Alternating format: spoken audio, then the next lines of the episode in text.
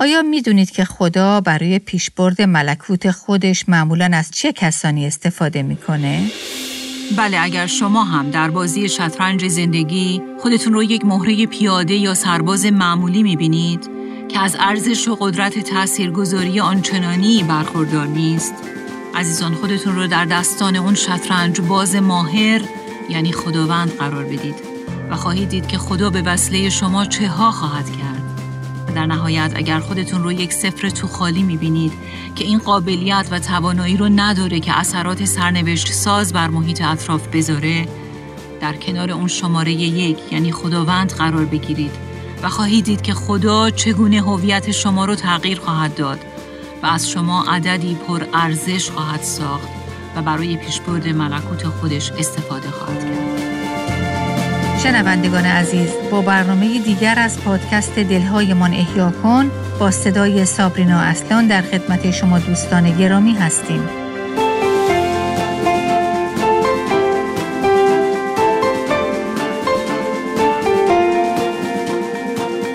کنون در بررسی داستان استر ما دیدیم که این داستان شگفتانگیز و پر از هیجان حقایق زیادی درباره خدا و دست تدارک بیننده او به ما میآموزه. دست نیکو و تدارک بیننده ای که علا رقم شرارت ها و توطعه های شوم انسانی در جهت خیریت فرزندان خدا عمل می‌کنه. از شما دعوت می‌کنیم که با ما در این آخرین برنامه از سری برنامه های استر زن خدا در وقت خدا همراه بشید تا با هم بر موارد مهمی که کتاب استر به ما میآموزه مروری داشته باشیم.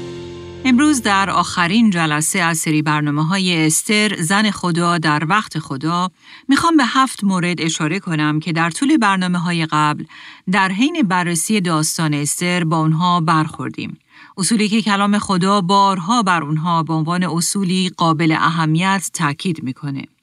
اولین موردی که در طول کتاب استر به اون بر می‌خوریم اینه که ما ایمانداران به مسیح در یک نبرد دائمی هستیم و در این کتاب این نبرد به وسیله نبرد موجود بین مردخای و هامان ترسیم شده که در واقع نشانی از نبرد بین شیطان و خدا هم هست. ما در این کتاب دیدیم که شیطان چطور همیشه خودش رو در پشت این دستیسه ها پنهان می‌کنه تا نهایتا یهودیان رو یعنی اون گروه از مردم که قرار بود در آینده مسیح از رد خانوادگی و نسل اونها پا به این جهان بذاره رو از بین ببره و به نابودی بکشونه و به این وسیله از آمدن نجات دهنده به این جهان جلوگیری کنه نجات دهنده که قرار بود انسانها رو از هلاکت ابدی رهایی بده این موضوع در تاریخ همیشه قصد و هدف شیطان بوده که با نقشه نابودی قوم برگزیده خدا از آمدن نجات دهنده به این جهان جلوگیری به حمل بیاره و در نهایت نقشه نجات بخش خدا رو عقیم کنه. در کتاب استر در واقع هامان تحت تاثیر شیطان دشمن همیشگی خدا حکم کشتار دست جمعی یهودیان رو صادر می‌کنه.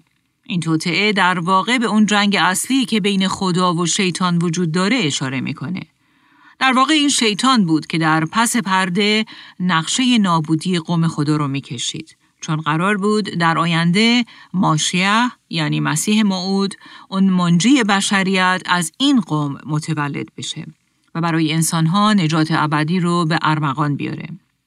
اما بیاد داشته باشیم که اگر ما ایماندار به مسیح هستیم امروز ما هم به عنوان قوم خدا هدف شیطان قرار داریم و در این نبرد درگیر هستیم. ولی چیزی که کلام خدا خیلی بر اون تاکید می‌کنه اینه که جنگ و نبرد ما با انسانها و یا به قول کتاب مقدس با خون و جسم نیست. نبرد ما نبردی روحانی با نیروهای تاریکی در عالم روحانی. نبردی بین دو نوع پادشاهی، پادشاهی خدا و پادشاهی شیطان. و مسلما اسلحه جنگی افرادی که متعلق به پادشاهی خدا هستند هم بسیار متفاوته. اونها در نبردی که پیش رو دارند برای کسب پیروزی از سلاحهایی مثل فروتنی، ایمان، دعا و روزه و اتکا و توکل بر وعده های خدا استفاده می کنند. در حالی که افراد متعلق به پادشاهی انسان از مواردی مثل زور و قدرت، وضع قوانین انسانی و یا حتی دروغ و حیله برای رسیدن به اهداف خودشون استفاده می‌کنن. و بعد می رسیم به اصل دوم. اصل دومی که در داستان استر بارها به اون برخوردیم این بود که خدا در حاکمیت مطلق خودش نقشه ای خاص در فکر داره. نقشه ای عالی و خاص برای زندگی من و شما، برای خانواده من و شما و به همین ترتیب نقشه ای عالی و خاص برای همه ایمانداران خودش، برای قوم خودش و برای همه دنیا. نقشه که در نهایت نشون میده و ثابت می‌کنه که خدا پادشاه و حاکم مطلق بر زمین و آسمانه. و او در حالی که نقشه و قصد عظیم خودش رو بر روی زمین و در آسمان عملی می‌کنه من و شما رو هم در این نقشه به کار می‌گیره. بله عزیزان من و شما هم بخشی از این نقشه عظیم الهی هستیم و در اون سهمی داریم. و بعد می‌رسیم به اصل سومی که در داستان استر به اون برمیخوریم و اون اینه که نه تنها خدا قصد و هدف و نقشه خاص در فکر داره بلکه اون رو هر طور که شده به انجام خواهد رسونید و هیچ کس نمی‌تونه در مقابل انجام نقشه های خدا مانع و یا صد ایجاد کنه و یا اونها رو عقیم و یا بیسمر بکنه. اون نقشه های خودش رو در هر صورت به انجام خواهد رسونید و اونها هیچ وقت منتهی به شکست نخواهند شد. این اصل نه فقط در کتاب استر بلکه در طول کل کتاب مقدس مکررن به چشم می‌خوره که خدا نقشه و قصدی در فکر داره و علا رقم غیر ممکن بودن شرایط ولی در نهایت اون نقشه به تحقق خواهد پیوست. ما با این است در کتاب دوم تواریخ فصل بیستم آیه شش هم روبرو میشیم که به صورتی روشن تشریح شده. در این آیه می‌خونیم ای یهوه خدای پدران ما آیا تو در آسمان خدا نیستی؟ تو بر تمامی ممالک قومها فرمان میرانی و توانایی در دست توست و کسی را یارای ایستادگی در برابر تو نیست. ترجمه دیگه ای کتاب مقدس این آیه رو اینطور می نویسه. ای خداوند خدای نیاکان ما تو در آسمان بر تمام ملت ها و جهان فرمان روایی می کنی. تو قدرتمند و متعال هستی و هیچ کس نمی تواند با تو مخالفت نماید. و ترجمه دیگه این بخش آخر رو اینطور می نویسه. در دست تو قوت و جبروت هست و کسی نیست که با تو مقاومت تواند نمود. عزیزان من و شما آیا این حقیقت رو باور می کنیم که او قدرتمندترین و متعالترینه و بالاتر از او قدرت دیگه ای نیست؟ و کسی نیست که در برابر او بتونه بیسته و قدرت داشته باشه که در مقابل نقشه های او صد ایجاد کنه؟ در مزمور 46 آیه ده هم طور دیگه به این موضوع اشاره شده. این آیه میگه باز ایستید و بدانید که من خدا هستم. در میان قوم ها متعال و در جهان متعال هستم. و بالاخره آیات بسیار دیگری که بارها و بارها به این مطلب اشاره می‌کنن که هیچ چیز و هیچ کس نمی‌تونه در مقابل قصد و هدف مطلق و والایی که خدا داره مانع ایجاد کنه و یا موجب شکست نقشه های خدا بشه. و بعد در کتاب استر به اصل بسیار مهم دیگه رسیدیم و اون موضوع مهم تدارک الهیه. و این به اون معناست که خدا در حکم خالق و آفریننده همه کائنات بر همه موجودات و وقایع و رویدادهای کوچیک و بزرگ این جهان حاکمیت و کنترل مطلق داره. او خدایی نیست که مثلا همه چیز رو بیافرینه و بعد یه گوشه بشینه و ببینه که حالا چه اتفاقی خواهد افتاد. نه، او در حال محافظت، مراقبت و مدیریت بر همه مسائل کلی و جزئی این دنیاست و با نقشه از قبل ترتیب داده شده خودش همه وقایع بزرگ و کوچیک و مهم و بی اهمیت رو در کنار هم قرار میده تا اهداف خودش رو پیاده کنه.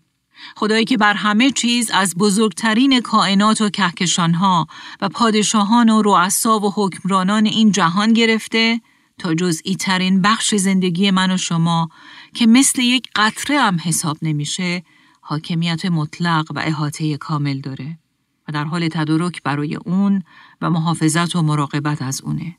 بنابراین با در نظر گرفتن موضوع تدارک الهی هیچ ذره جزئی از زندگی ما بی اهمیت تلقی نمیشه.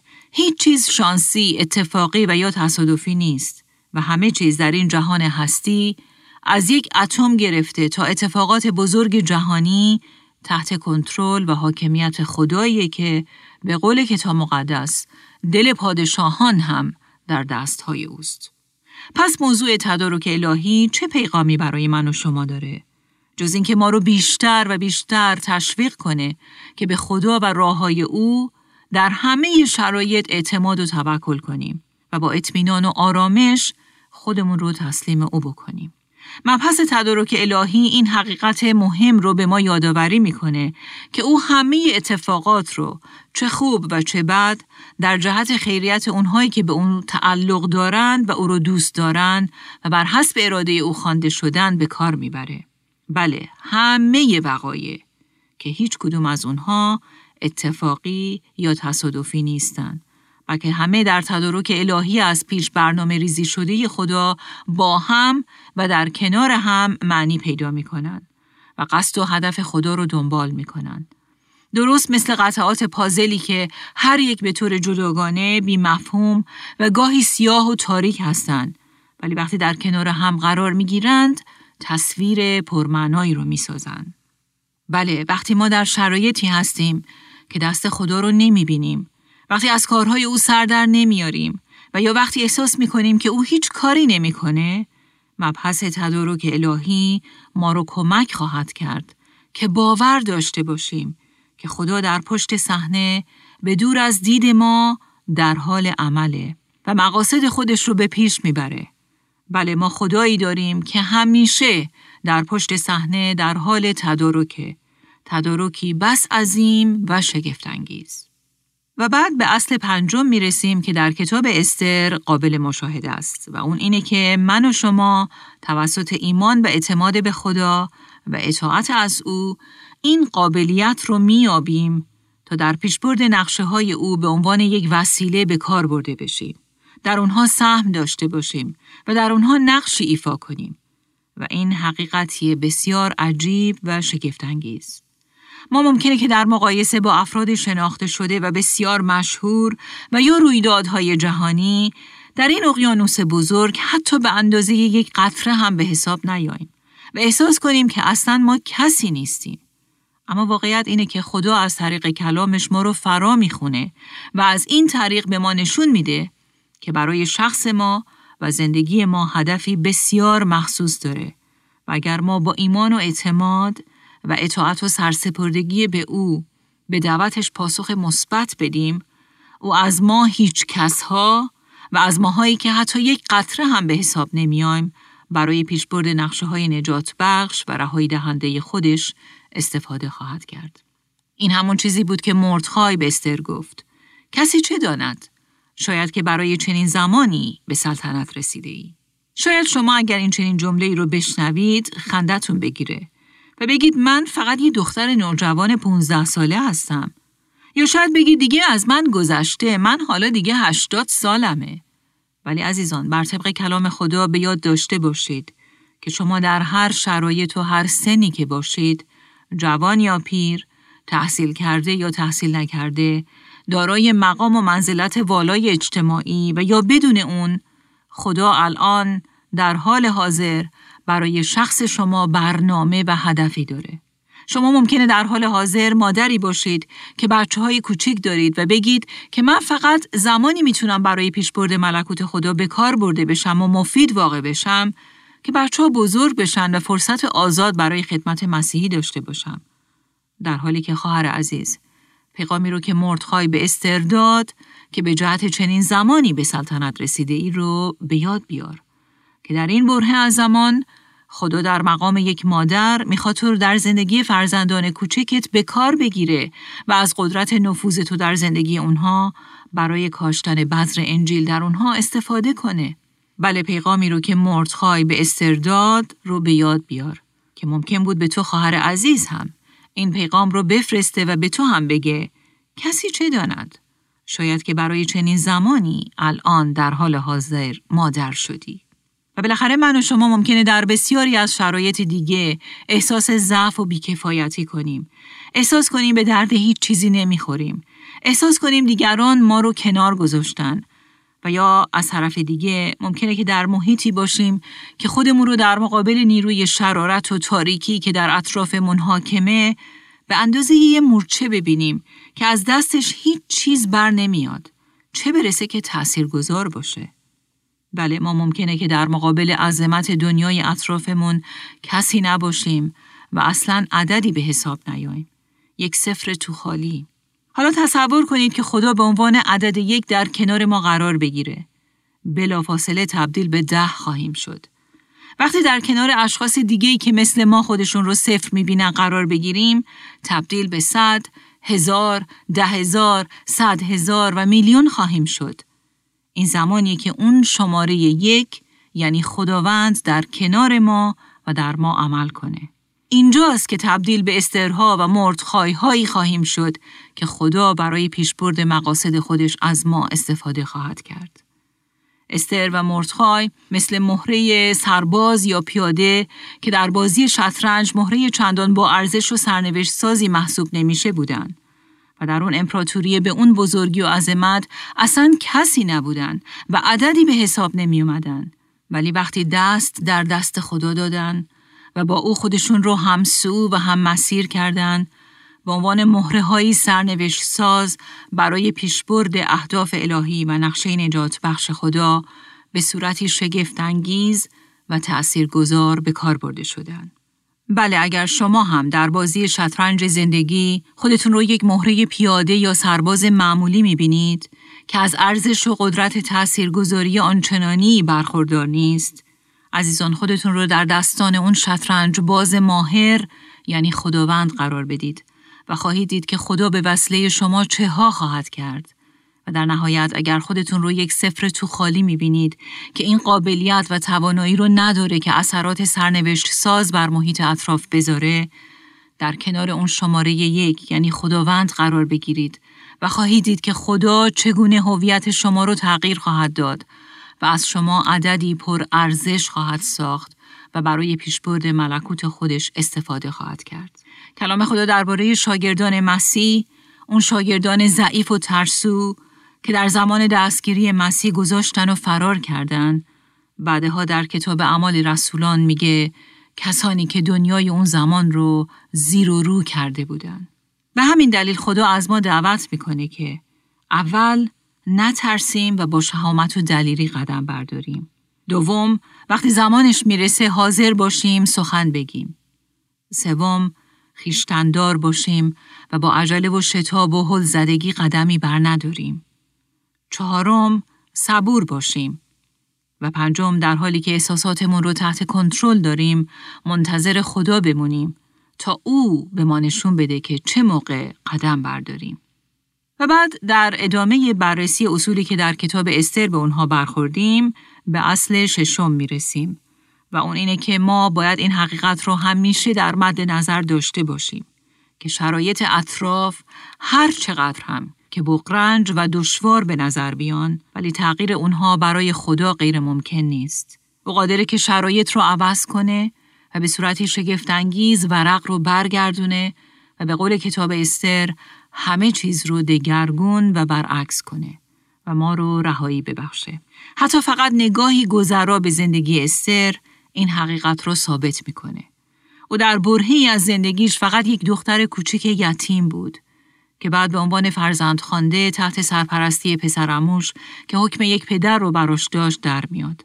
و بعد به صورت ناگهانی به حرم سرای پادشاه برده میشه و بعد هم با مردی جاه طلب، مستبد و الکلی مجبور به ازدواج میشه. ولی با وجود همه اینها خدا او رو برای مقاصد خودش به کار می‌گیره. بله خدا او رو به صورتی شگفت انگیز و بسیار غیر منتظره به کار می‌گیره. این روح خدا بود که به او شهامت، فیض، لطف دیگران، ایمان، خیشتنداری و شخصیتی متعادل می‌داد. بله خدا هر چیزی رو که او نیاز داشت تا با اون وسیله مسمر سمر در دست خدا باشه به او داده بود. وسیله مسمر سمر و تأثیرگذار که باعث نجات جان پانزده میلیون یهودی شد. بنابراین عزیزان بیایید از استر این درس رو بیاموزیم که انتظار کشیدن برای خدا بی جواب باقی نمیمونه و منتظران خداوند خجل و شرمگین نخواهند شد.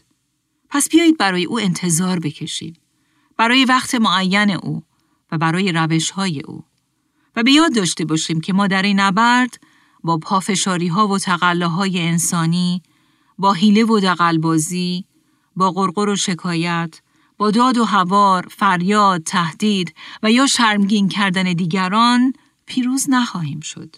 متاسفانه در دل بحرانها و شرایط بغرنج همیشه این وسوسه برای ما وجود داره که این چنین واکنش هایی از خودمون نشون بدیم. اما در اینجا ما با زنی برمیخوریم که در وسط شرایطی بسیار مشکل و غیر ممکن که در مرحله عملا با خطر مرگ هم روبرو بود ولی کاملا با تسلط کامل بر احساسات و مخصوصا زبانش واکنش نشون میده. ما در او هیچ آثاری از عجله و شتاب برخواسته از زدگی یا فیلم بازی کردن برای تحت تاثیر قرار دادن طرف مقابل و یا احساسات و هیجانات آشفته و غیر موضوع نمی بینیم. بلکه تنها چیزی که در استر می بینیم انتظار کشیدن برای خدا و عمل اوست. و در نهایت به اصل دیگی در کتاب استر بر می‌خوریم که اصل هفتمه و اون اینه که داستان استر به من و شما می آموزه که مواظب باشیم که با نگاه کردن به شرایط دشوار کنونی آخر داستان رو نتیجه گیری نکنیم. بله شرایط کنونی ممکنه بسیار دل سرد کننده، آشفته و پر از سردرگمی باشه. شرایطی که همه چیز نه فقط رو به بهبودی نمیره بلکه داره بدتر و بدتر میشه. شرایطی که در اون شریران به کامیابی های بزرگتر دست میابند در حالی که اشخاص پارسا و خداگونه با رنج و جفای بیشتری دست و پنجه نرم می‌کنن و این خیلی غیر منطقی و نامنصفانه به نظر می‌رسه. ولی عزیزان کلام خدا بارها و بارها ما رو به این حقیقت یادآوری می‌کنه که حضور خدا رو در این داستان فراموش نکنیم و این رو بدونیم که حتی اگر حتی یک بار ذکری از اسم خدا در این داستان نشده اما او هنرپیشه اصلی این داستانه. اوست که آخر داستان رو تعیین می‌کنه و بالاخره روزی فرا خواهد رسید که شریران به صورتی قافل گیر کننده مورد تنبیه و داوری قرار خواهند گرفت و ایمانداران به مسیح که ترس خدا رو در دل دارند و به او امید میبندند و برای او انتظار می‌کشند اگرچه در حال حاضر. متحمل درد و رنج هستند اما در آخر شادی و سرور و پیروزی رو که خدا برای اونها مهیا کرده خواهند چشید و اون رو جشن خواهند گرفت. پس عزیزان به یاد داشته باشیم که خدا در داستان زندگی ما هم حضور داره و این خداست که آخر خوش داستان رو تعیین می‌کنه و فصل آخر اون رو می‌نویسه.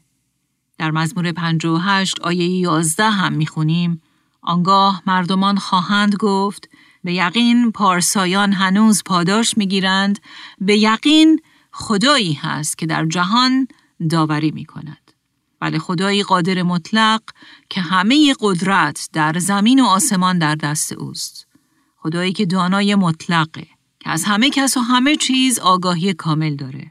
خدایی که حاکم مطلقه و بر همه اتفاقات و رویدادها حاکمیت و کنترل کامل داره. حتی رویدادها و اتفاقاتی که از دید ما کاملا مخفی هستند و در اندرونی های قصرهای پادشاهان رخ میدن. خدایی که همیشه در پشت صحنه عمل می‌کنه و در تدارک الهی خودش همه اتفاقات چه خوب و چه بد، چه مهم و بی اهمیت و چه تلخ و چه شیرین رو با مهارت در کنار هم قرار میده و به هم میبافه تا اهداف و نقشه های رهایی بخش خودش رو به انجام برسونه. بله خدایی که بسیار نیکوست و محبتش بیکرانه. خدایی بسیار حکیم و خدایی وفادار و عهد نگاه دارنده که عهد خودش رو با فرزندانش با امانت و وفاداری نگاه میداره و همیشه به جهت خیریت اونها در حال عمله. خدایی که در اوج شرایط غیر ممکن با راه های عجیب و شگفتانگیز خودش مداخله می‌کنه، نجات میبخشه و در نهایت خدایی که هیچ وقت نمی‌گذاره که منتظران او و کسانی که اعتماد و ایمانشون رو بر او قرار دادن شرمگین و خجل بشن. و این خدایی بود که در همه صفحات داستان شگفتانگیز استر با او برخوردیم. پس بیایید ما هم جزو کسانی باشیم که در همه شرایط خوب و بد منتظر او بمونیم. خودمون رو به دست او بسپاریم و به تدارکات الهی او با تمام وجودمون اعتماد کنیم.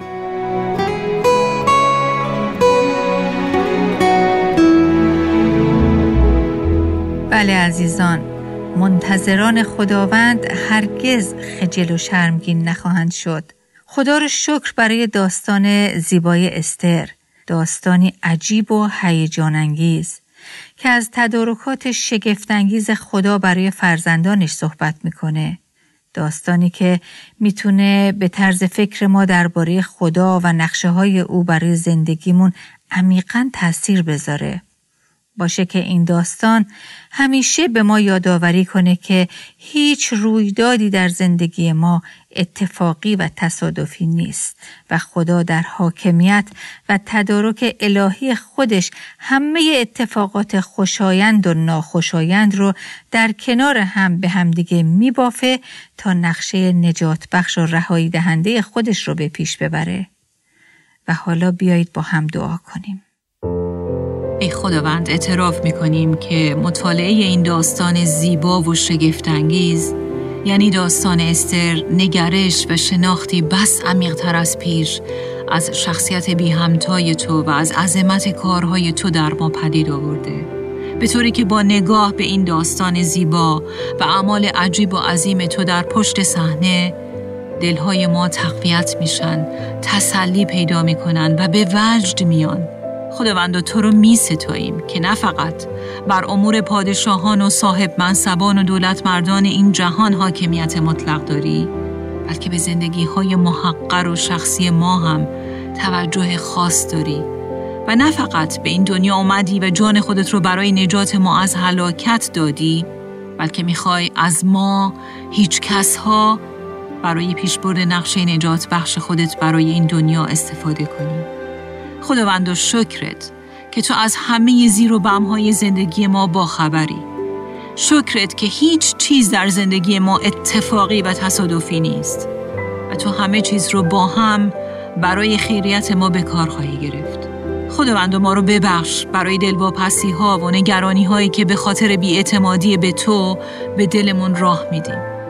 باشه که مطمئن باشیم که دست تدارک بیننده تو همه وقت در پشت صحنه در حال انجام کارهای عظیم و عجیبه و تو از هیچ اتفاقی غافلگیر نمیشی.